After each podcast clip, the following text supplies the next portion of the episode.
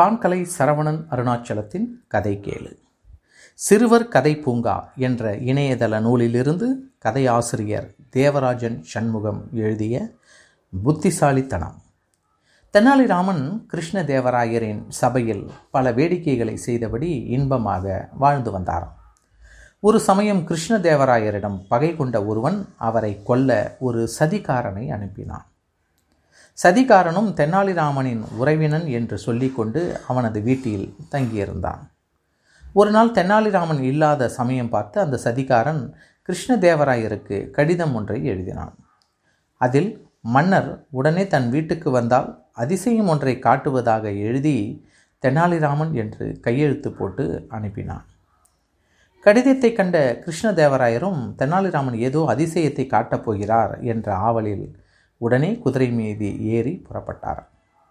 அவசரமாக புறப்பட்டதால் ஆயுதம் எதையும் கொண்டு வரவில்லை. மூடியிருந்த கதவை லேசாக தட்டி தெனாலி என்று அழைத்தவாறே கதவை திறந்து நுழைந்தார்.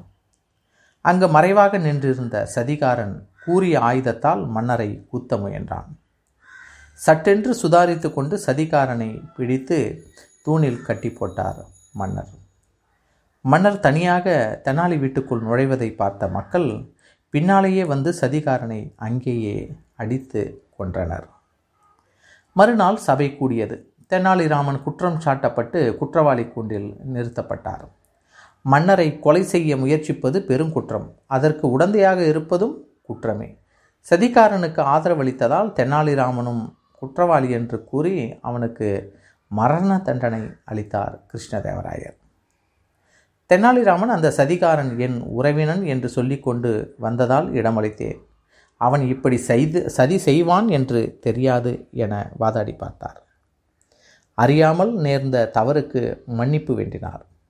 அரசர் சற்று நேரம் சிந்தித்தார். பிறகு சொன்னாராம் தெனாலி சட்டப்படி குற்றம் சாட்டப்பட்ட உன்னை மன்னிக்க முடியாது.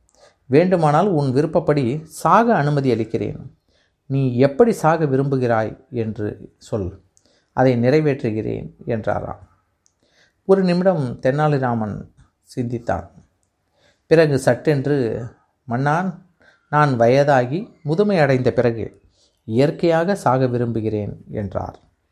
மன்னர் தெனாலியின் புத்தி கூர்மையை மெச்சி தெனாலி வாக்குக்கு மதிப்பளித்து விடுதலை செய்தார் தெனாலிராமன்.